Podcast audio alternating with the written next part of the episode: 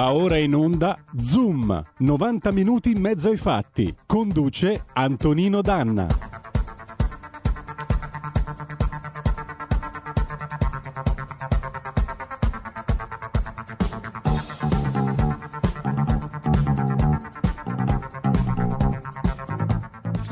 Amiche e amici miei e non dell'avventura, buongiorno. Siete sulle magiche, magiche, magiche onde di RPL. Questo è Zoom, 90 minuti in mezzo ai fatti. Io sono Antonino Danna, buongiorno, buon venerdì. Oggi è l'11 di dicembre e thank God it's Friday. Ringraziando Dio è arrivato venerdì, come si diceva in America negli anni 70 al tempo della disco. Oggi sono qua in via Bellerio. Se volete scrivermi qualche bella zappa, WhatsApp. 346 64 277 56 346 64 277 56 Allora, noi cominciamo subito la nostra trasmissione. Sapete che io puntuale come le tasse vi ricordo di andare a donare il sangue, primo perché in ospedale serve lo stesso, non è che si muore soltanto di Covid eh, in questo purtroppo triste è schifoso anno 2020, permettete, mm, c'è bisogno comunque di sangue e poi c'è bisogno di plasma iperimmune, quindi telefonate all'Avis, chiedete eh, di poter donare il sangue a prescindere, chiedete se potete dare il plasma iperimmune, quindi un tampone positivo e uno negativo a testimoniare l'avvenuta guarigione, dopodiché se siete nel Mantovano 0376 201409, lunedì, venerdì dalle 9 alle 12, oppure scrivete a iperplasma chiocciola sst ancona savona savona torino trattino mantova.it vi ripeto 0376 201409 da lunedì al venerdì dalle 9 alle 12 e parlerete con gli amici dell'ospedale Poma dove eh, il professor De Donno insieme con la sua magnifica equip ha sviluppato insieme anche ai colleghi del San Matteo di Pavia perché questa è un'eccellenza lombarda eh, ha sviluppato il protocollo col plasma iperimmune. Vi siete salvati la vita, salverete vite umane. E oggi, oggi è venerdì, venerdì si balla, per cui, signore e signori, direttamente dal 2002, da quel di Venezia, Muni con Dav. Vai Roberto.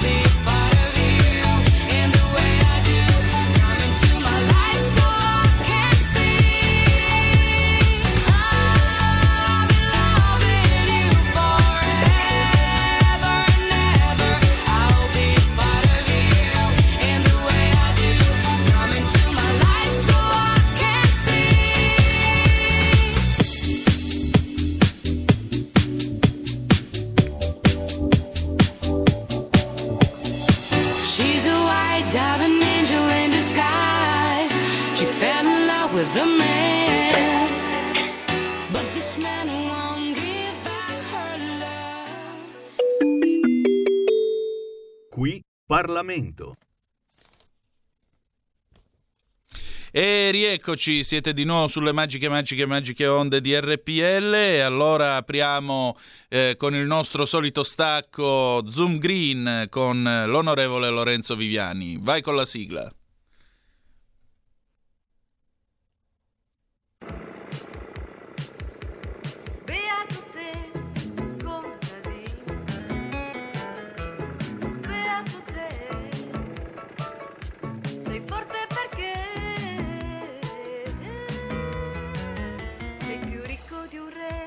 Zoom Green, l'agricoltura in campo. Oh, do il benvenuto al nostro onorevole Lorenzo Viviani. Buongiorno, ben trovato, buon venerdì Lorenzo, come va?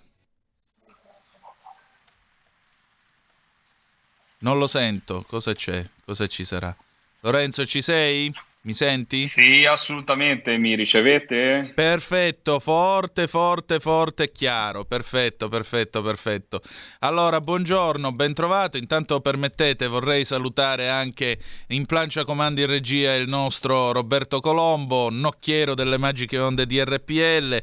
Allora, Lorenzo, oggi noi abbiamo una puntata di Zoom Green un po' particolare, un po' particolare perché noi apriamo con una notizia, sentite qua che cosa vi leggo, poi vi dirò chi è l'autore di questa dichiarazione.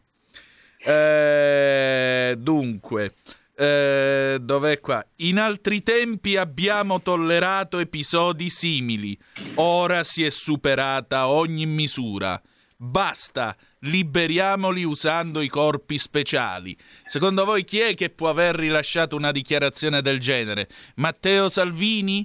Giorgia Meloni?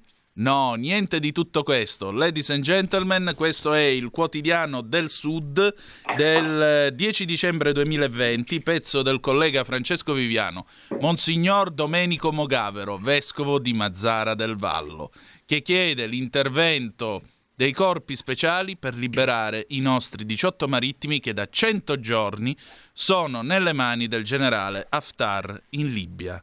E questo è qualcosa... Assolutamente, sì, questa è stata una dichiarazione di qualche giorno fa e riportata naturalmente poi sui quotidiani eh, nazionali, quotidiani eh, che mi hanno chiesto anche di commentare, devo dire la verità Antonino. Intanto saluto tutti i radioascoltatori e radioascoltatrici. Oggi non sono collegato dalla plancia del Savonarola, ma sono eh, nella, alla Superba, quindi sono a Genova, cosiddetta la Superba, è rientrato ieri da Roma. Eh, no, è- naturalmente è un, un uomo di pace che, devo dire la verità, giustifico nelle parole. Allora, eh, Antonino, se posso dare un parere velocissimo, corpi speciali, noi posso dire da spezzino, dato che eh, sono insomma, eh, molto molto eh, orgoglioso di dirlo, abbiamo il Consubim, abbiamo il Varignano, i, i nostri incursori che sono, eh, insomma, fanno, dicono che facciano impallidire i Navy americani. Eh, si allenano lì vicino a te, infatti.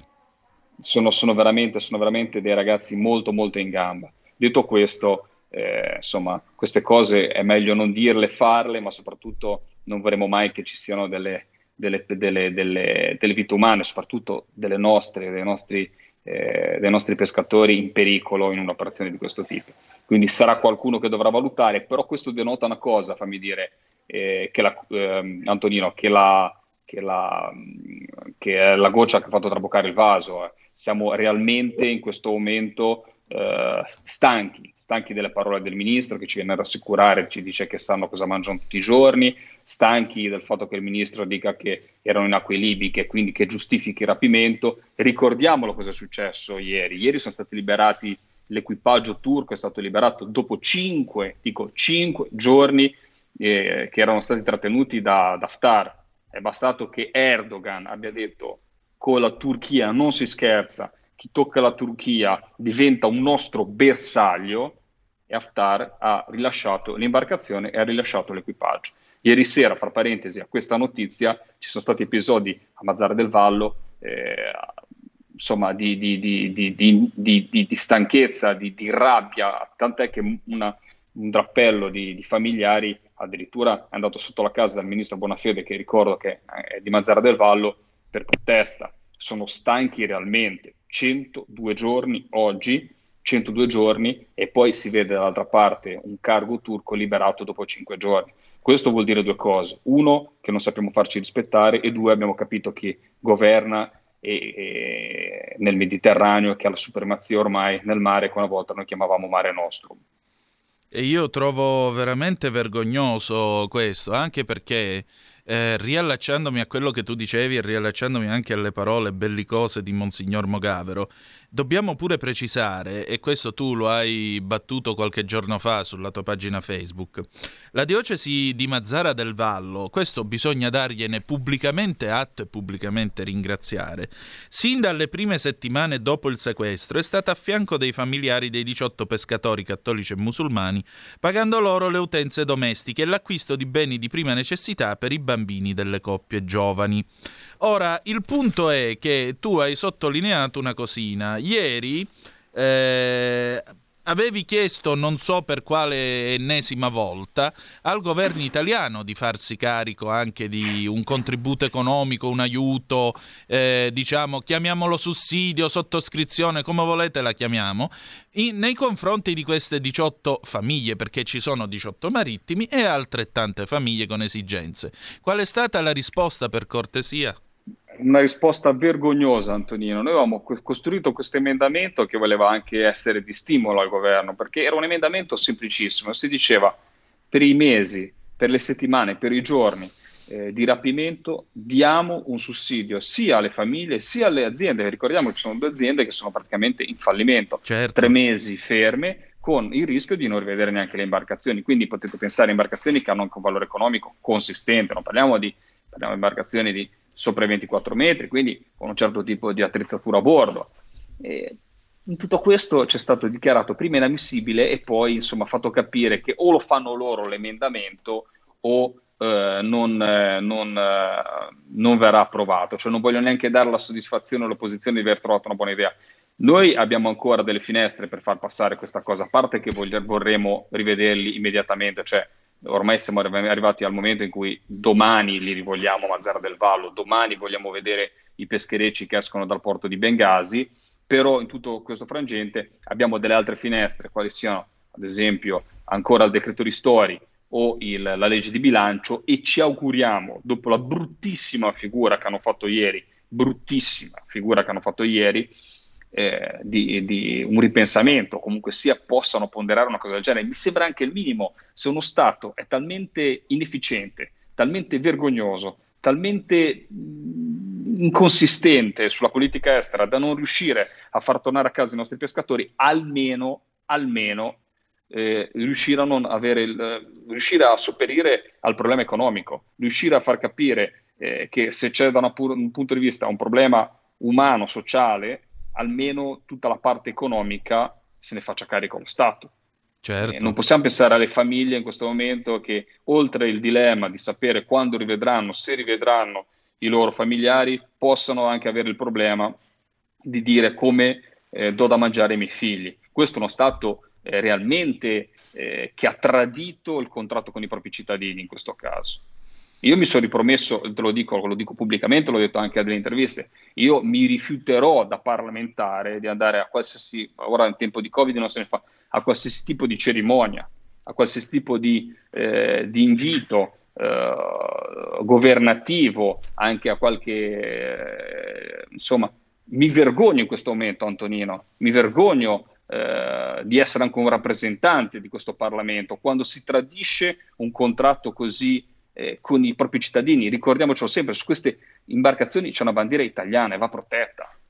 Invece qua ci siamo completamente scordati dell'ABC, No, di cosa qui- vuol dire un- uno Stato, di cosa vuol dire una nazione.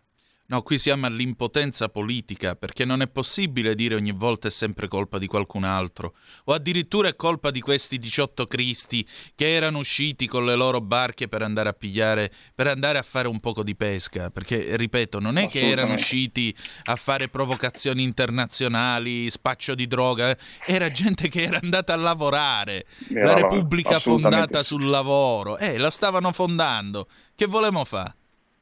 Cioè, Assolutamente d'accordo con te. Fra parentesi, eh, sabato c'è stata una grandissima, e penso che l'avrei insomma già fatto sentire, una grandissima manifestazione in cui tutte le marinerie italiane, da, eh, da Ventimiglia a Chioggia, passando per la Sardegna, la Sicilia, si sono unite a mezzogiorno hanno fatto sentire le loro sirene, proprio per far capire, e guarda che io lo conosco, conosco molto bene, ne appartengo al mondo della pesca, ma mi sono emozionato a sentire da Chioggia un pescatore a strascico che fa un mestiere abbastanza simile a quello dei pescatori di Mazzara, anche su altre specie, altri orari, altri tipi di mare, però che dice io sono con voi, siamo tutti insieme, solidarietà per i nostri colleghi. Ecco, te lo dico, mi sono emozionato da italiano, da parlamentare, ma soprattutto mi sono emozionato da pescatore.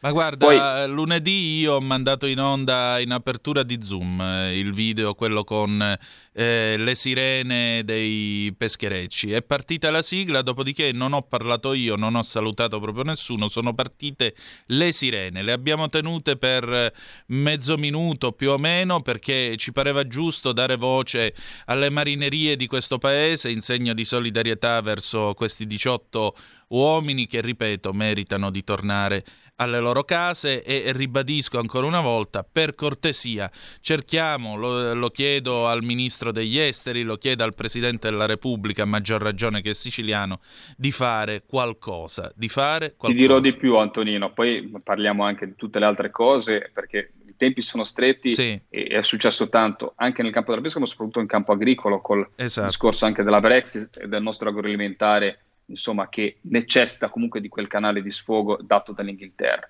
E però, ecco, eh, in tutto questo, una notizia che eh, prima non avevo reso pubblica, adesso giustamente eh, anche la, eh, la- la presidenza della Commissione dei diritti umani, che è nostra, della Lega, la senatrice Pucciarelli, ha voluto rendere pubblica, noi ci eravamo anche offerti, noi come Lega, quando dicono la politica attiva, sì, facciamo una politica di un certo tipo diversa dagli altri, ci eravamo anche offerti di, di andare in delegazione, io stesso, ma lo stesso Matteo Salvini me l'ha ripetuto più di una volta.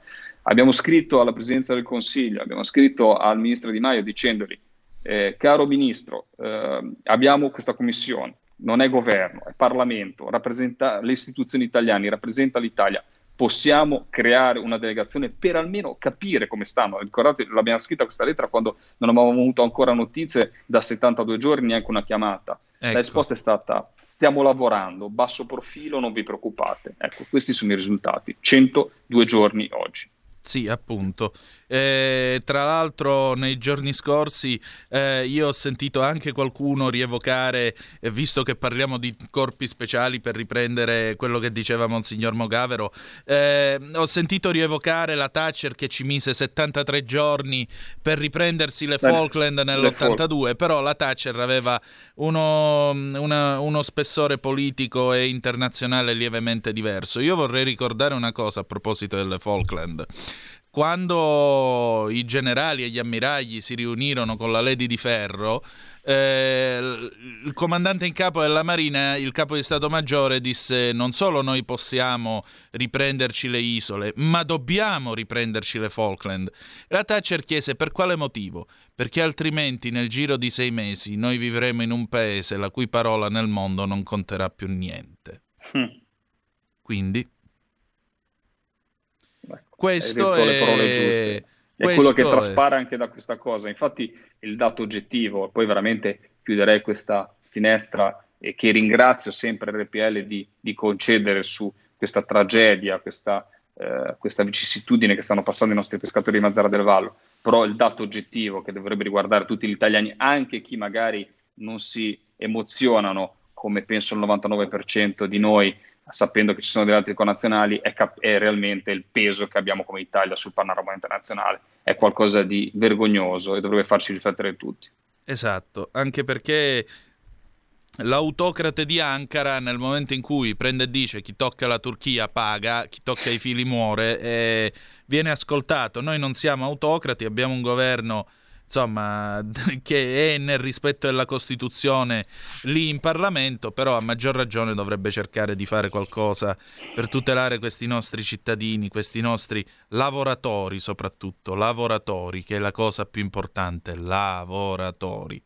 Eh, dunque, io mh, adesso facciamo un momento di pausa, dopodiché passiamo a parlare della Brexit. Tra l'altro, se tu sei d'accordo, chiameremmo l'amico Filippo Pozzi in quel di Bruxelles. Che dici? Se Filippo è disponibile, sì, però ho paura che sia impegnato perché sono proprio eh, impegnati sul discorso Brexit, sul, su quello che sta succedendo e quindi proviamo, proviamo, bene, vediamo proviamo. se, Se no, ce lo recuperiamo venerdì prossimo, che anzi abbiamo tutto il tempo di metterci d'accordo. Poi ne parliamo allora subito dopo lo stacco. Facciamo una pausa, Roberto. A tra poco.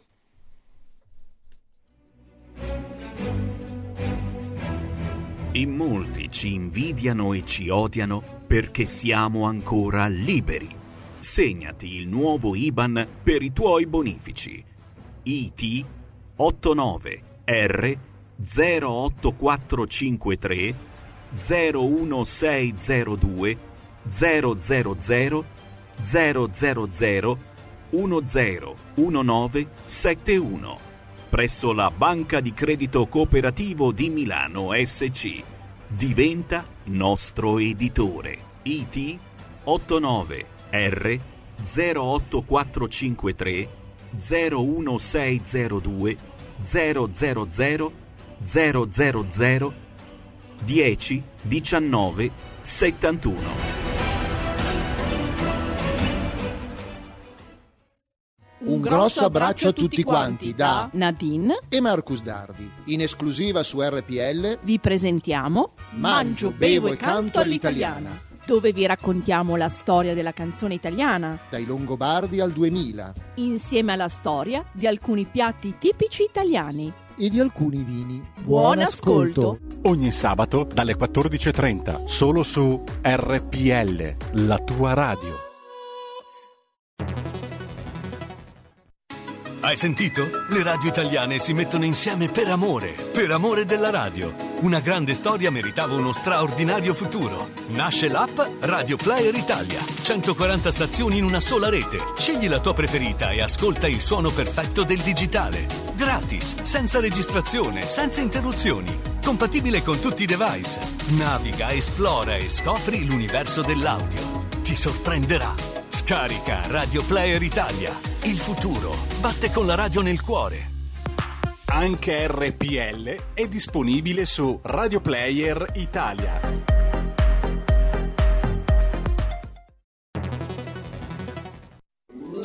Stai ascoltando RPL. la tua voce libera, senza filtri né censura. La tua radio. E rieccoci, siete di nuovo sulle magiche, magiche, magiche onde di RPL. Questo è Zoom nella sua edizione del venerdì. Io sono Antonino Danna, con noi Lorenzo Viviani, che vi ricordo, oltre a essere un eh, bravissimo eh, biologo, nonché pescatore, orgogliosamente pescatore, mi permetterei di aggiungere. Orgogliosamente. Ecco, e anche, lo sapete, onorevole per la Lega e fa parte della Commissione Agricoltura. Eh, intanto vi dico che 0266203529 è il nostro numero di telefono se volete intervenire e parlare con noi.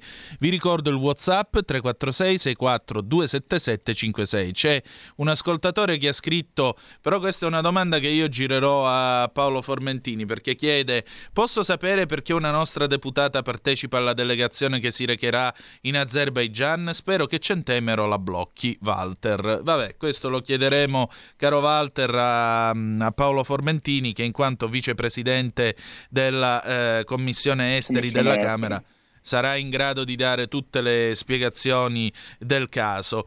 Mm, saluto anche il nostro Edi Tullio Mecchia che ci sta ascoltando, che mi dice mia mamma spezzina e nonna della Lunigiana. Quindi, come vedi, c'è anche un folto pubblico che ascolta dalle tue parti, Lorenzo. Bene.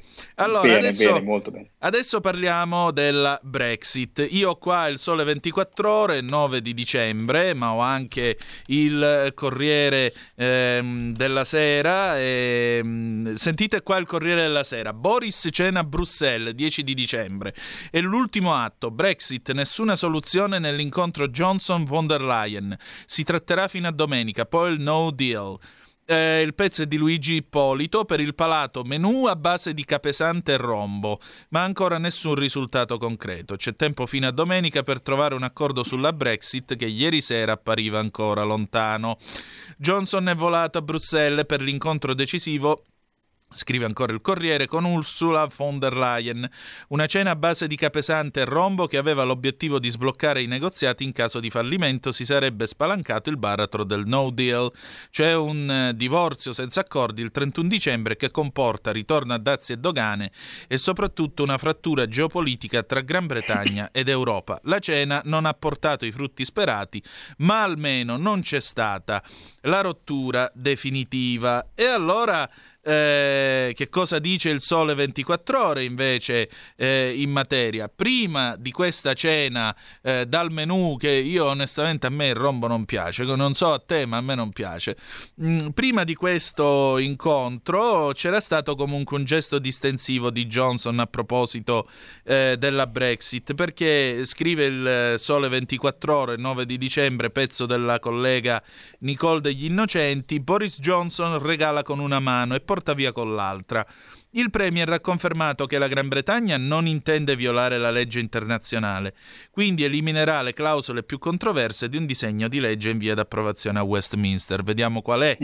Si tratta di un gesto distensivo che dovrebbe rendere più sereno l'incontro del Premier con la Presidente UE von der Leyen e facilitare il raggiungimento di un accordo tra Londra e Bruxelles. Nelle stesse ore però Johnson ha dichiarato che un'intesa con, la eh, con l'Unione Europea è improbabile forse sarebbe meglio arrendersi all'evidenza.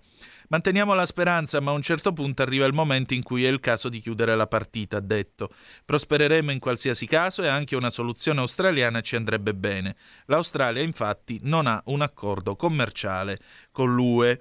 Mm, tra l'altro, diciamo così, c'è, mm, c'è stato eh, un, un, annuncio congiunto tra Michael Gove, vice premier responsabile di Brexit, e il vicepresidente della Commissione UE Maros Sefcovic, che hanno annunciato un accordo di principio su tutte le questioni, in particolare riguardo il protocollo sull'Irlanda e l'Irlanda del Nord.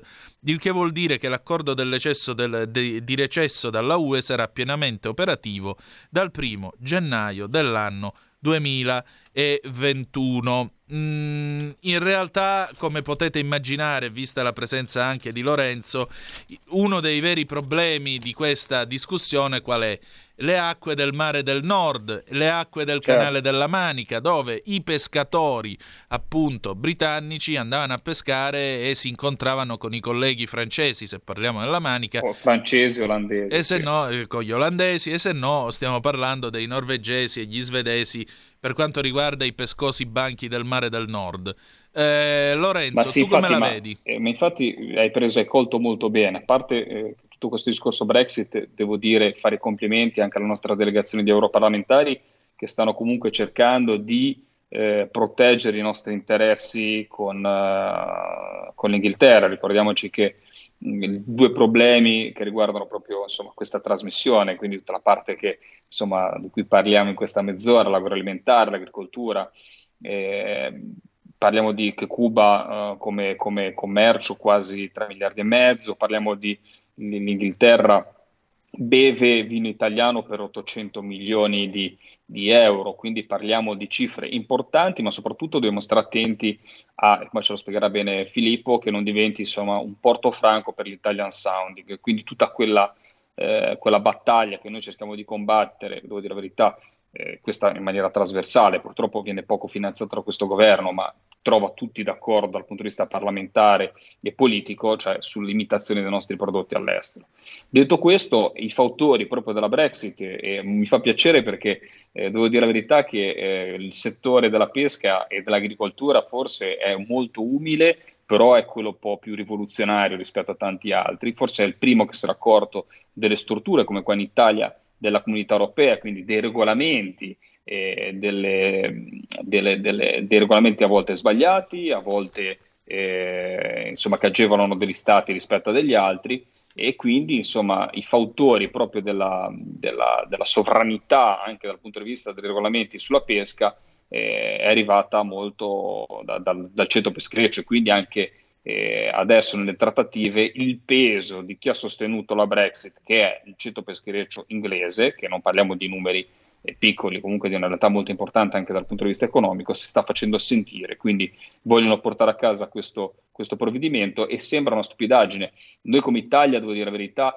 eh, la pesca, conoscendo i nostri ministri passati o i funzionari del ministero, l'avrebbero sacrificata, sulla, sacrificata sull'altare di qualche altro tipo di politica economica. Invece gli inglesi, devo dire la verità, in questo momento, magari andando anche contro dei principi europei che magari abbiamo condiviso anche noi, però fanno rispettare le loro, uh, le loro, le loro, la, loro, la loro tipologia di pesca, ma soprattutto loro, i loro obiettivi e questo non è una cosa da poco, devo dire, come popolo. Quando dicevamo prima di farsi rispettare, ecco, questo ecco. momento fanno rispettare anche una parte umile come può essere il ceto peschereccio. Ecco, a proposito di questo, io ho qua in mano la stampa dell'11 dicembre, cioè di oggi.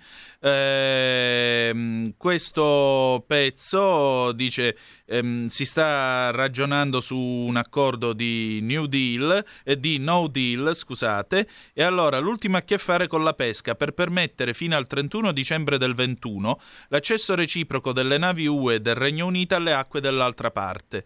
Le norme ora dovranno mm. passare al vaglio del Parlamento e del Consiglio UE e anche Londra si appresta ad adottare misure simili. Quindi, come vedete, ehm, grazie a Lina che è la spacciatrice di rassegne stampa per questa puntata del venerdì, come vedete eh, la situazione è ancora in divenire e però appunto farsi rispettare significa che comunque gli inglesi fatti loro se li stanno guardando. Almeno un altro anno di poter andare nelle acque eh, UE senza problemi e senza discussioni se lo stanno garantendo. Dopodiché in qualche modo troveranno una soluzione e troveranno una strada. Ci sono due telefonate. Pronto? Chi è là? Eh, pronto? sì buongiorno. Ciao Antonino Senti, volevo dire a te, all'amorevole leghista, no? Sì. Ma non si potrebbe fare qualcosa per aiutarli i pescatori? Magari un conto corrente delle loro famiglie da mandarli? Io guarda, sono disposta veramente. Tanto ormai Grazie. sappiamo che questo governo è inesistente, come se fosse caduto. Non, non credi- ci dobbiamo aiutare fra di noi, veramente, guarda. Non si potrebbe fare qualcosa, vi prego. Grazie. Ecco, Signora, questa è una rispondo buona subito, idea. a parte eh, che insomma fino adesso fortunatamente anche grazie e devo dirlo, non lo dico per il sottoscritto per mettermi in mostra, ma perché tanti senatori e tanti deputati della Lega hanno contribuito anche insomma eh, per ricordiamoci che le famiglie sono state 55 giorni a Roma e naturalmente eh, hanno dovuto mangiare, eh, insomma, una camera anche di appoggio perché comunque insomma, non potevano stare sempre in tenda, quindi siamo riusciti a sopperire a tutto questo e lo continueremo a fare. Eh, vi ricordo che la prossima settimana potranno, il 99 su 100, se non avranno notizie in questi, po- in questi giorni, in questo fine settimana, ritorneranno, ma ritorneranno su con le famiglie, a questo punto con i bambini, passeranno un Natale eh, di protesta sotto il Parlamento. Eh, sì, eh, magari Guarda, se sulle- tornano, sulle- se tornano onde- stavolta sulle- vengo giù su- col treno e facciamo davvero una puntata in diretta io Eh, e te assieme. Assolutamente. Se tornano coi gireremo bambini sul- vengo pure sul io. sito perché c'è una posta pay Mm. e se naturalmente poi ora vedremo come condividerlo, magari anche insomma, se la signora vuole scrivermi sulla pagina Facebook gli faccio sapere perché le famiglie comunque hanno istituito una sorta di conto eh, perché insomma hanno anche loro naturalmente bisogno d'aiuto in questo momento e comunque la ringrazio per il pensiero. Ecco, mi sembra, mi sembra molto giusto. Allora condivideremo anche eh, sulla pagina Facebook della radio, se poi mi giri i dati, questa PostePay per, in modo tale che così direttamente no- non passate da nessun intermediario. C'è questa PostePay che è delle famiglie eh, di questi 18 marittimi. Gli, eh, se volete fare, se volete dare un contributo, fate pure. Noi non c'entriamo assolutamente niente. Sulla pagina Facebook della radio vi daremo allora il codice. Grazie Lorenzo. Seconda telefonata, pronto chi è là? Sentiamo un po'. Pronto? Sì, è Radio Padania? Sì. Sentiamo, sentiamo un attimo. Perso. Pronto? abbiamo perso. Pronto? Sì, pronto? Eccoci, prego. Ah, buongiorno, buongiorno, sì, non sentivo niente, quindi. Ascolti, io sono Albino, chiamo dalla provincia di Torino, vi avevo già chiamato la scorsa settimana sempre a proposito della storia del guardiapesca e della Libia. Sì. Non so se si Mhm. ricorda. Lei è il Allora, sottufficiale, no, della Bravo, Marina. Bravo, bravo, proprio io, proprio io. Buongiorno a Ascolti, lei. adesso- Grazie, buongiorno anche a voi. Eh, non voglio rientrare sull'argomento perché già l'argomento è sempre quello, però già ne ho parlato in un certo modo la scorsa settimana. Sì. A questo punto l'intervento di questo governo non potrà esistere, esisterebbe una sola maniera, pagare, perché l'Italia ormai è diventata il bancomat di questa gentaglia, quindi bisogna vedere quale prezzo la Libia imporrà all'Italia, che non può essere solamente un prezzo in denaro, ma potrebbe anche essere un prezzo basato su altri fattori. Il problema è che noi non abbiamo più un governo autorevole, non autoritario perché non ha senso, autorevole. C'è un eh, innominabile che diceva no, non bisogna, non bisogna fare strepitus, cosa diavolo diceva quell'individuo che non ne voglio nemmeno sapere il nome e non me lo voglio manco ricordare. Però finché noi abbiamo a fare con questa gente, in più abbiamo a che fare, per la carità, non è per dare sempre in testa al povero Di Maio, per la carità, perché tanto però quel che vale lo sappiamo, vale ben poco, è il due da picche nella briscola in poche parole. A quel punto noi avevamo delle persone, dei grandissimi diplomatici, ottimi ministri degli esteri, hanno preso un ragazzo che con tutta la buona volontà non è in grado di fare il suo mestiere. Per cui partiamo già dal basso, arriviamo fino all'alto, purtroppo nessuno ci dà più retta, noi valiamo quanto il due da picche. Il fatto poi di un intervento con le nostre forze speciali, io conosco anche bene gli incursori perché essendo stato in marino ho anche avuto gente del mio corso che sono diventati poi incursori, quindi la storia la conosco anche abbastanza bene. È un corpo di elite, ma non solo loro, ce ne sono altrettanti sempre ad altissimo livello. Ma però con quale coraggio l'Italia farebbe una cosa del genere? Per paura delle reazioni. Perché la Turchia ad un certo punto li hanno mollati subito? Ma è ovvio, perché quell'altro gli ha detto ragazzi, occhio, se scarrate noi vi facciamo le orecchie come quelle del, dell'asino, ve le allunghiamo tanto che basta. E si sono spaventati. Invece da noi va tutto così. Tanto guardi, non lo so come finirà, io mi auguro veramente bene per questa povera gente. E anche un'altra cosa, che gli italiani non si indignano mai a sufficienza perché non hanno l'abitudine di mettersi per 5 secondi nei panni della controparte. Allora io mi metto un attimo nei panni di questa povera gente a Mazzara, se io avessi un mio figlio o un mio padre o un mio fratello trattenuto in questo modo, sarei incazzato come una belva. Allora gli italiani si mettano nei panni di queste povere persone e si incazzino come delle belve, ma non lo faranno mai. Purtroppo la tragedia è questa, che vi devo dire? Se la vi. Niente, grazie per l'attenzione. Prego, grazie. Grazie a lei. C'è un'ultima telefonata? Antonino? Sì. Ok, vai. Pronto? Pronto? Eh, buongiorno, sono Edoardo, telefono da Bergamo. Benvenuto. Allora, spero di essere naturalmente in tema e eh, evidentemente quando ero in auto, perché adesso sono rientrato, si stava parlando di Mazzara del Vallo e degli ostaggi. Esatto. Allora, io sottolineo due o tre cose molto semplici. Uno, la credibilità, cioè di credibilità noi non ne abbiamo. Due, formazione per quello che riguarda certi parlamentari e certi ministri. Non sono assolutamente formati. Non sono messi lì neanche per il manuale Cencelli, ma sono messi lì, diciamo, tra virgolette, eh, perché devono stare lì. Più ignoranti sono, meglio è, e sono funzionali al sistema. Capacità di queste persone le abbiamo sotto gli occhi di tutti. Eh, altro discorso che è sempre in linea sulla credibilità e su tutto il resto. Allora, l'Italia e gli italiani sono molto porosi, cioè che vale a dire tutto quello che arriva lo bevono. Vi faccio una piccola esemplificazione per quello che riguarda ieri il TG5, ore di eh, 20 e 15, e eh, la conduttrice diceva, ma la nostra lingua è cambiata, il 20% di termini adesso sono naturalmente stranieri e ci sono i corrispondenti in italiano, ad esempio lockdown in italiano è, è confinamento.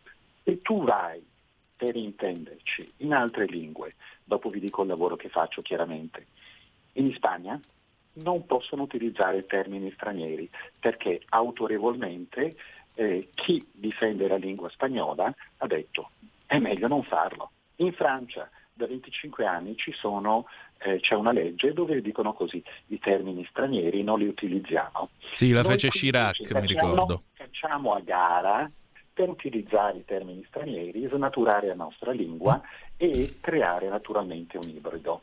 Tu metti insieme tutto quello che ho detto io e siamo peggio, eh, visto che siamo Bergamo, dico questo, dei gioppini, oppure di Arlecchino, servitori di due padroni, oppure di Brighella, se ti può far piacere, rimanendo sempre in ambito delle maschere e di tutto il resto. Quale conclusione, credibilità noi abbiamo, sinceramente?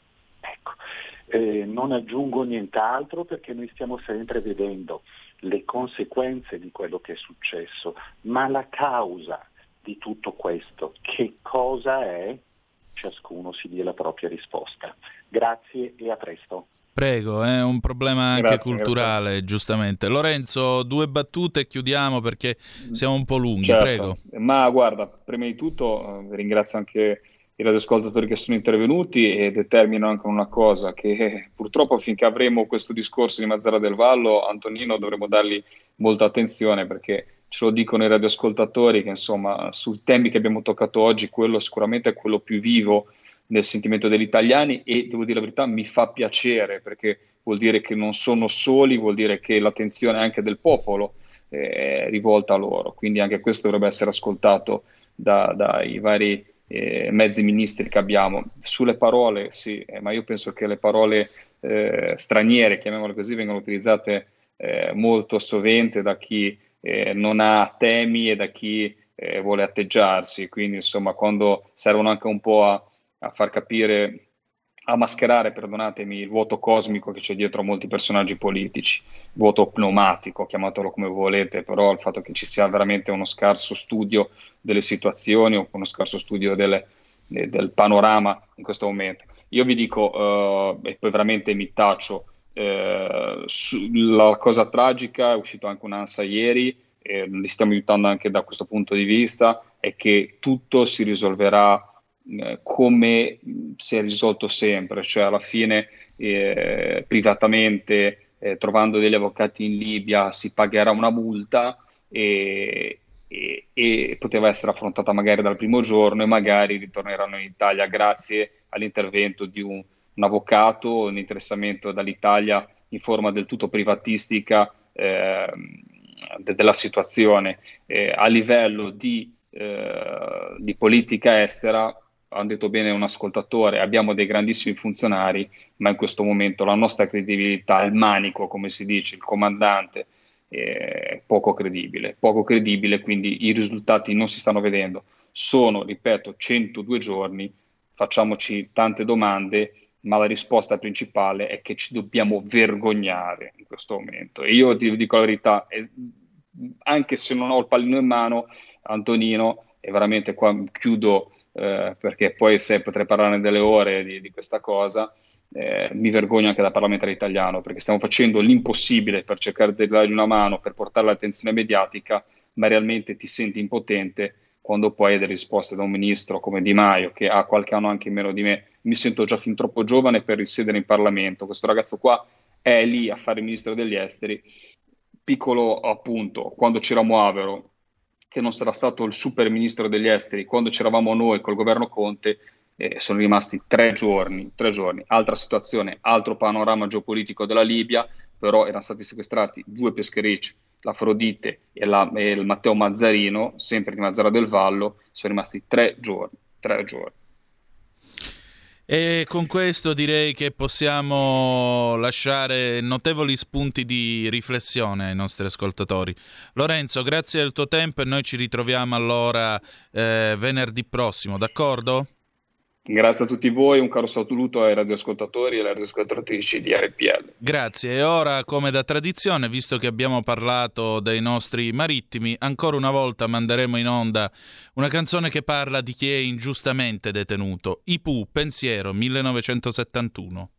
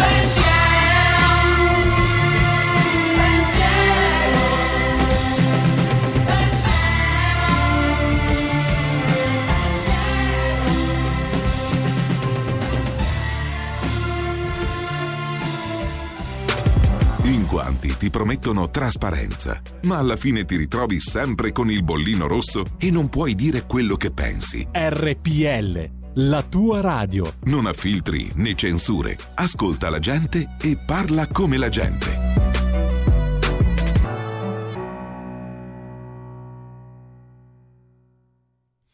E rieccoci, siete sempre sulle magiche, magiche, magiche onde di RPL, questo è sempre Zoom, mentre parlavamo con eh, l'onorevole Lorenzo Viviani e in attesa di collegarci con l'onorevole Paolo Formentini per eh, Diplomaticamente, eh, la sezione di questa trasmissione al venerdì dedicata appunto, come sapete, all'attività di politica estera del, del nostro paese, l'ANSA alle, 15, alle 11.15 ha battuto questa notizia, Renzi pronto a far cadere Conte? Se non fa marcia indietro. Se Conte vuole pieni poteri come Salvini, io dico no.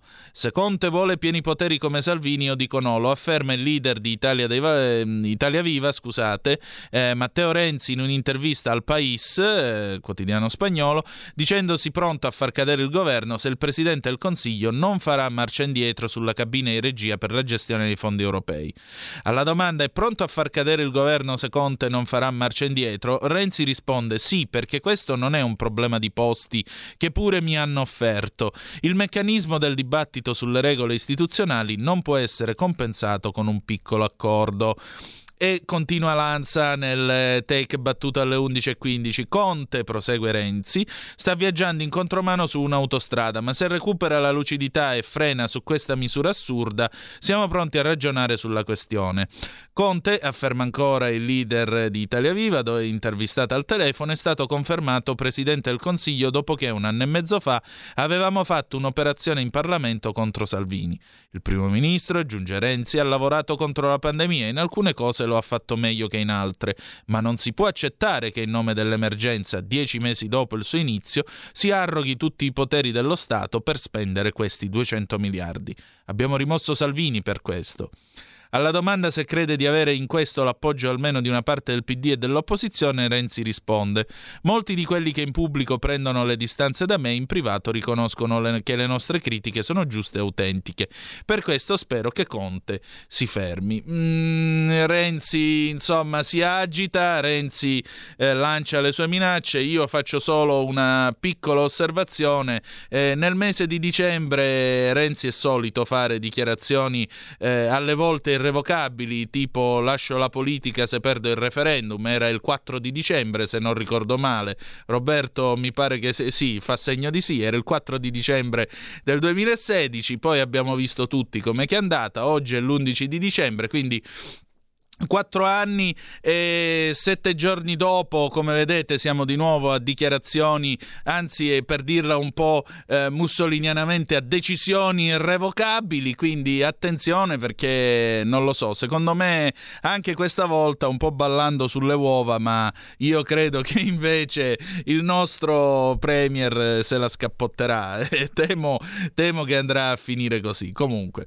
eh, c'è una zappa che ha mandato Stefano Del Brembo, signor Antonino Danna, grazie, concordo con la signora, disponibile anch'io e facciamo qualcosa perché è una situazione ignobile. Si sta riferendo ovviamente alla, mm, a, diciamo, ai contributi per le famiglie dei eh, nostri marittimi che si trovano in Libia. Vi ripeto, dopo la trasmissione mi farò dare il numero della Postepay, poi lo mettiamo eh, sulla pagina Facebook, cercate RPL la tua radio. E adesso l'orologio corre, quindi pausa.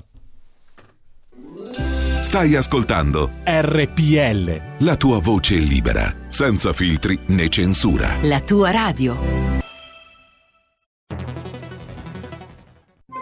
Wow, che bella auto nuova! Chi ha parlato? Sono io, la Digital Radio. Ma io non ho la Digital Radio. Questo è quello che pensi tu, analogico che non sei altro. Io invece sono qui. Yuhu! Proprio nella tua auto. Mi vedi? Mi senti? Forse la Digital Radio è già nella tua auto per farti vivere tutto il piacere del suono perfetto. Controlla bene se hai la funzione DAB Plus. Da quest'anno di serie su tutte le auto nuove. Dibidi dobidi dab. Anche RPL, la tua radio, è in Digital Radio.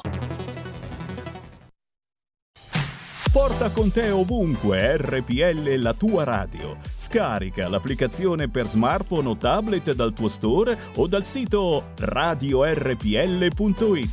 Cosa aspetti?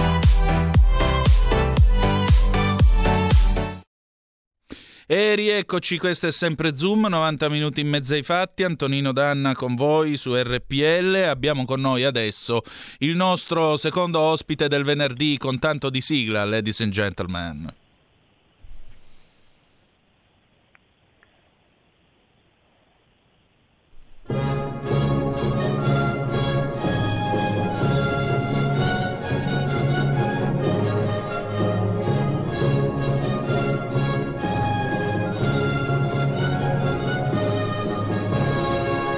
Diplomaticamente, la politica estera.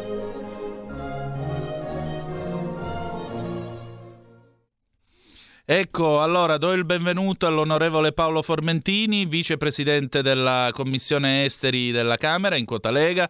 Onorevole, buongiorno, mi scuso per il ritardo di oggi, ma siamo andati un po' lunghi, credo per un tema che le sarà eh, comprensibile, diciamo anche che la tocca, credo, al cuore, al di là della sua missione, diciamo, di parlamentare, che è quella appunto dei nostri marittimi eh, al momento bloccati in Libia. Intanto buongiorno e benvenuto. Assolutamente, sempre vicini ai marittimi bloccati in Libia che ricordiamo, ma lo avrete appena fatto nella trasmissione, sono più di 100 giorni che rimangano eh, sequestrati, proprio caso ormai di dire sequestrati chiaramente. Buongiorno a voi, intanto eh, in questi giorni torna d'attualità eh, un tema molto caro alla Lega che è il tema dei cristiani perseguitati. Torna all'attualità su tutti i giornali perché è stato annunciato un viaggio del Papa eh, il prossimo marzo nella piana di Ninive in Iraq eh, e quindi un tema davvero vitale perché la diaspora, il martirio dei cristiani, specialmente in Oriente, ma non solo, è sempre più drammatico. In particolare con riferimento all'Iraq eh, si è passati dai 4,7 milioni di cristiani del 1947 al milione e mezzo del 2003 fino ad oggi eh, a percentuali ormai davvero bassissime eh, un calo che da quel 12% del 1947 un 6% nel 2003, oggi davvero rischia quasi di scomparire.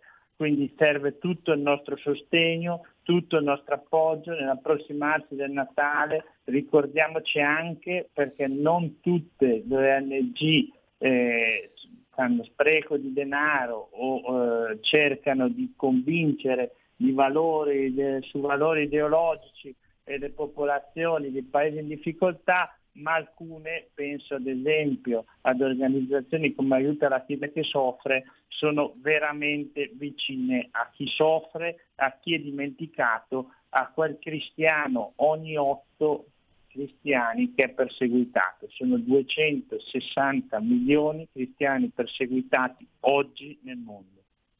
Ecco, e tra l'altro io volevo aggiungere un piccolo dato.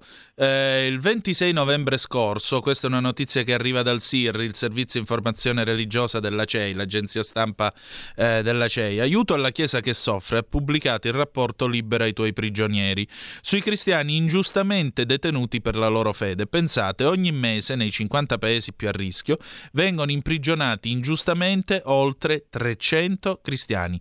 Tra i primi firmatari, anzi la prima che, eh, che, la, eh, che ha firmato la eh, prefazione a questo rapporto Asia Bibi, la donna pla- eh, pakistana accusata di blasfemia che è rimasta in carcere, pensate, 3142 giorni. E mentre tutto questo accade, eh, oggi eh, la, l'agenzia stampa Leteia, c'è un servizio Gelsomino del Guercio, se ne parla poco, eppure ad Aleppo in Siria e a Maiduguri in Nigeria la situazione è drammatica perché ci sono strage di, eh, si fanno stragi di cristiani perseguitati in queste due città tra Siria e Nigeria e tutto questo accade nell'indifferenza più totale eh, dell'Occidente e spiace dirlo anche di questa Europa così tollerante e inclusiva ma anche lo possiamo dire onorevole strafottente.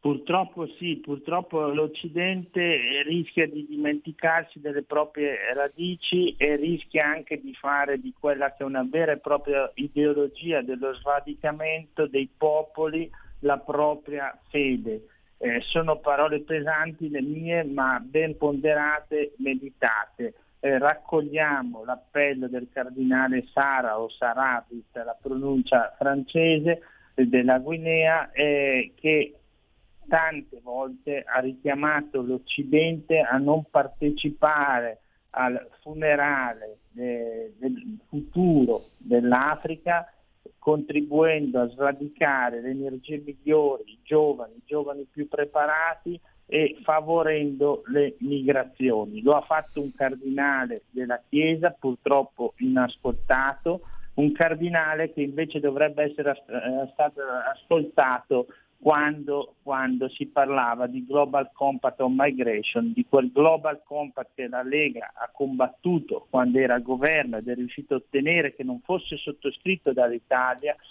quel documento, quel documento esaltava le migrazioni come fenomeno positivo. Noi non potremo mai accettare questo concetto perché siamo convinti che la migrazione sia un qualcosa di doloroso, di eh, faticoso, di mortale, i tanti morti nel Sahel, nel Mediterraneo ce lo ricordano tutti i giorni e sia appunto lo sradicamento di interi popoli da quella terra che vi ha dato i natali e sulla quale hanno diritto di vivere, quel diritto a non emigrare che ben due papi ci hanno ricordato, Papa Giovanni Paolo II per primo e poi ancora Papa Benedetto XVI.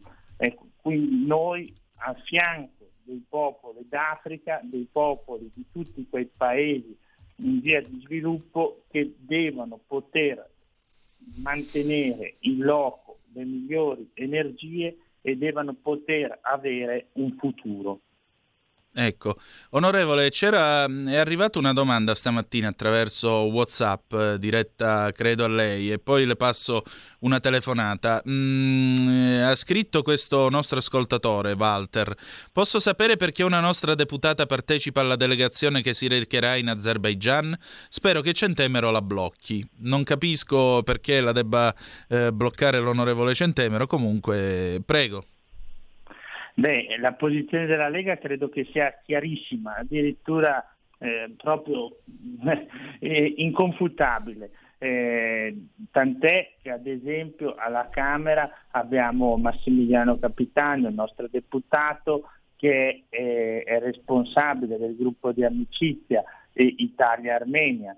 Tant'è che, dirò di più, sono stato proprio io il primo firmatario della mozione che ha portato eh, il Parlamento italiano per la prima volta dopo 30 anni di battaglie della Lega a riconoscere il genocidio armeno del 1915.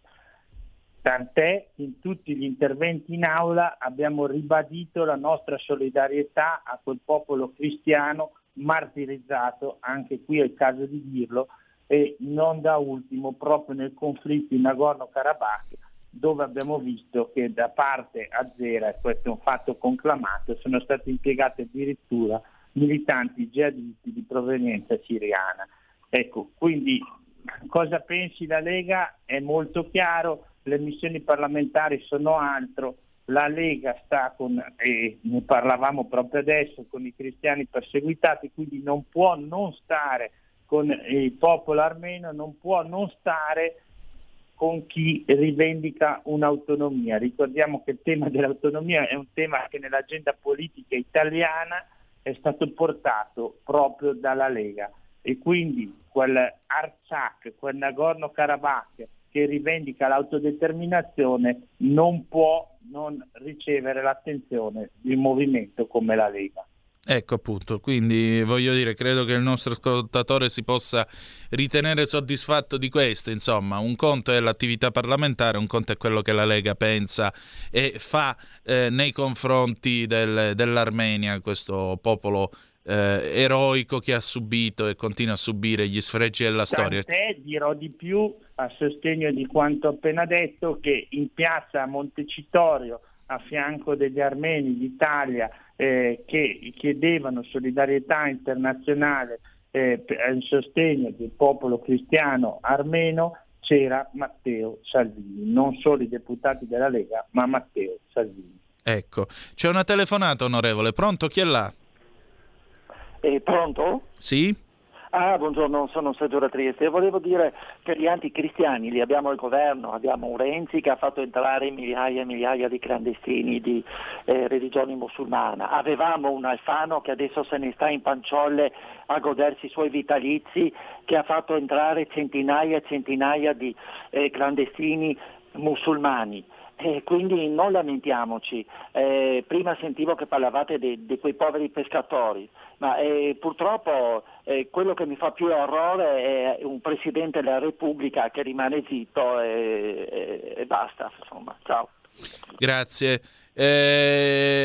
Sa, il punto non è tanto di che religione siano, il punto è che si integrino nella nostra società e che la società faccia qualcosa per integrarli, perché eh, quando tutta questa gente arriva in Italia e sostanzialmente viene lasciata libera eh, di poter raggiungere varie zone dell'Europa da cui poi vengono respinte, vedasi quello che fanno i nostri vicini di casa francesi, i quali sono convinti che eh, la frontiera sia a Ventimiglia e non a Lampedusa in mezzo al Mediterraneo, perché l'Europa gli conviene fino a quando si tratta dei loro affari economici. Quando si tratta dei problemi di ordine pubblico e tutto il resto, la frontiera magicamente si sposta dal mar Mediterraneo a Ventimiglia. Quindi pensate voi che situazione. Comunque, onorevole, prego, dica lei. Ma eh, dico che il problema è quanto mai attuale e che questo governo in- invece eh, eh, capire l'essenza del problema che abbiamo provato a spiegare, che è proprio quella di far sì che si riesca a garantire prima del diritto ad emigrare tanto caro alle sinistre globali, quel diritto a non emigrare, che l'ho ricordato prima, addirittura due papi hanno affermato con forza. Ecco, da qui bisogna partire, da qui e poi ovviamente facendo tutto quello che ha fatto il ministro Salvini quando è riuscito a bloccare quella rotta del Mediterraneo centrale che dalla Libia portava come un'autostrada attraverso le ONG migranti sul territorio nazionale. Quindi stroncare il traffico di esseri umani, di vite umane, stroncare purtroppo quelle tremende, tragiche, drammatiche morti nel Mediterraneo, noi lo diciamo in aula, ma non lo diciamo a cuor leggero. Chi esalta le migrazioni è responsabile anche di quei morti nel Mediterraneo e nel deserto del Sahel, perché davvero non si può fare di una tragedia un mito, non si può. Ecco, ma a questo proposito in quel anno e mezzo al governo la Lega non solo aveva stroncato le migrazioni, ma riconferma di quanto sto dicendo, cioè di quel famoso tema e quasi un refrain della Lega, ma profonda convinzione, aiutiamoli a casa loro, era stato approvato un fondo tuttora esistente che eh, stanziava 2 milioni di euro all'anno, 4 milioni dal 2021, proprio per i cristiani perseguitati. Fondi della cooperazione allo sviluppo che la Lega è riuscita a far destinare a queste popolazioni sofferenti, a questi fratelli cristiani martiri di oggi. Ecco, questa è l'azione della Lega al governo. Da un lato blocco dei traffici, di ogni traffico, soprattutto quello di vite, esseri umani, e dall'altro il tentativo di far sì che i paesi a sud del Mediterraneo, in Asia, riescano a svilupparsi e trovare una propria via per svilupparsi. Ecco, eh, mi sembra anche abbastanza chiaro come concetto. Tra l'altro è arrivata adesso una WhatsApp da Fabrizio da Sabbio Chiese. È possibile aiutare gli armeni con donazioni in denaro? Eh, sì, c'è per esempio la pagina dell'Unicef per quanto riguarda il Covid-19. Eh, ci sono due telefonate. Pronto? Chi è là? Pronto? Ciao Antonino, Mazda Crema. Ciao, buondì. Volevo dire che in quanto integrazione, insomma in Francia abbiamo un esempio non tanto bello, visto le seconde e le terze ge- generazioni, per cui lì è tutto da vedere questo discorso. Un'ultima cosa, hai letto la, la dichiarazione di Buffalmacco Renzi eh, che ha detto che hanno rimosso Salvini. Ricordategli che Salvini si è rimosso da solo, cosa che lui non farà mai perché lui alle poltrone non ci rinuncia. Ciao, grazie. Prego, seconda telefonata. Pronto? Chi è là? Sono Gianni da Genova, ciao Antonino. Ui, buongiorno. Un, un saluto all'onorevole e per quanto riguarda il discorso, massima vicinanza ai pescatori di Mazzara del Vallo, che è una cosa clamorosa non essere ancora inter- intervenuti a livello di Stato. E un popolo come gli armeni, che sono manco 3 milioni di abitanti, ci danno un esempio di dignità come per fortuna quella volta che c'è stata la, la professoressa Antonia Aslan, che gli, ho, che gli ho detto con sincerità che il mio cuore è armeno perché c'è da imparare dal popolo armeno. Poi per quanto riguarda la questione eh, de, dell'Europa, eccetera, le, le, le radici giudaico-cristiane erano già state spazzate via subito all'inizio, si sapeva benissimo dove si andava a parare, cioè un'Unione Europea di ricattatori e di usurai nei confronti dei popoli europei. E poi per quanto riguarda la questione dello Stato di diritto, vorrei, sapere se la Turchia ce l'ha lo Stato di diritto. Noi siamo in uno Stato di diritto con quelli del MES che sono un ente esterno e, e, e, auto, e autoproclamatosi senza nessun eh, potere giuridico, non eletti da nessuno, che quindi sono prevalenti anche alla Costituzione italiana? Vorrei fare una domanda al caro Presidente della Repubblica, che è quello che è il garante della Costituzione. Eh? Ci sarebbe da farla questa bella domandina eh, che è stato nella Corte Costituzionale. Quindi quando noi andremo al governo, se non si cambierà profondamente la magistratura civile e penale, riformare la Corte Costituzionale, la banca, ce ne sono tante cose da fare, eh? Non andremo da nessuna parte perché possiamo avere tutti i voti che vogliamo, ma questi qui avranno sempre il modo, come è successo in Europa, Ok, grazie.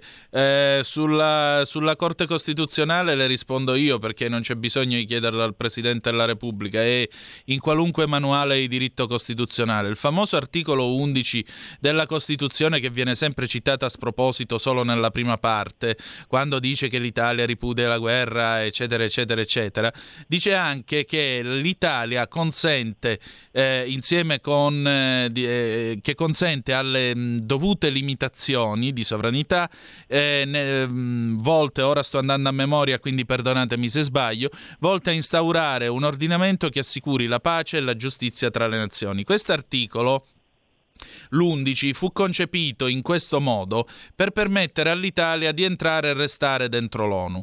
Nel 1973, questo vi ripeto, basta un manuale costituzionale, nel 1973, quando vennero sollevate le prime obiezioni appunto sul diritto, costi- sul diritto eh, europeo che cominciava a invadere l'azione e l'area eh, del diritto italiano, la Corte Costituzionale ha stiracchiato l'articolo 11 e diciamo le sue intenzioni originarie perché nel 1948 47-48 non si pensava tanto all'Unione Europea quanto al fatto di collocare l'Italia nell'ambito dell'atlantismo. Poi sapete che il 18 aprile del 48 l'Italia votò in massa per la democrazia cristiana e si schierò appunto con l'Occidente anziché schierarsi con l'Unione Sovietica e tutto quel bel mondo lì.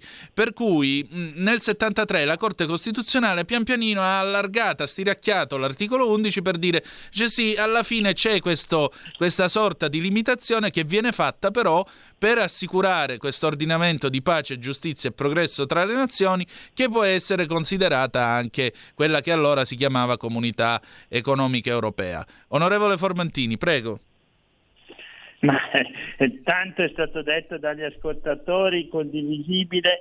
Eh, ovviamente, tornando al nostro tema di oggi, i cristiani le radici giudaico-cristiane che mancano a questa Europa e sembrano mancare ormai a tutto l'Occidente, è quello il punto su cui bisogna tornare con forza perché sulle radici davvero si può costruire l'Occidente del futuro, se no si continuerà ad assistere a un arretramento dell'Occidente non solo geopolitico ma un arretramento all'interno dei nostri stati un arretramento perché laddove una minoranza aggressiva come può essere l'estremismo musulmano si impone, noi non abbiamo più gli strumenti, l'orgoglio, la dignità per reagire.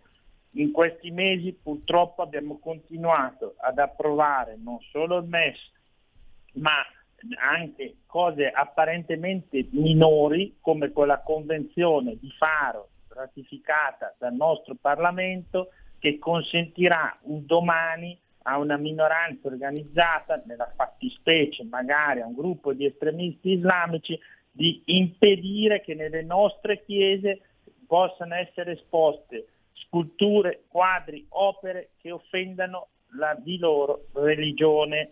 Ecco, questo vuol dire rinunciare ad essere ciò che noi siamo nel profondo, vuol dire disconoscere le nostre radici, vuol dire non riaffermare con forza, ieri ricorreva l'anniversario della dichiarazione dei diritti dell'uomo, quel diritto enorme che è il diritto a vivere sulla propria terra e a non emigrare e quella libertà che è la libertà religiosa, che forse tra i profeti dei diritti umani quella più trascurata e la religione ovviamente più attaccata, eh, con più martiri, è ovviamente quella cristiana. Ricordiamo che solo nel 2019 ci sono stati 3.000 morti, 3.000 martiri cristiani e quasi 10.000 attacchi a chiese, attentati a chiese cristiane.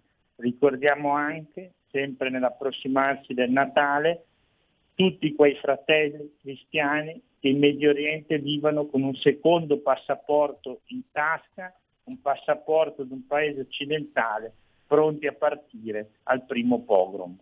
Ecco.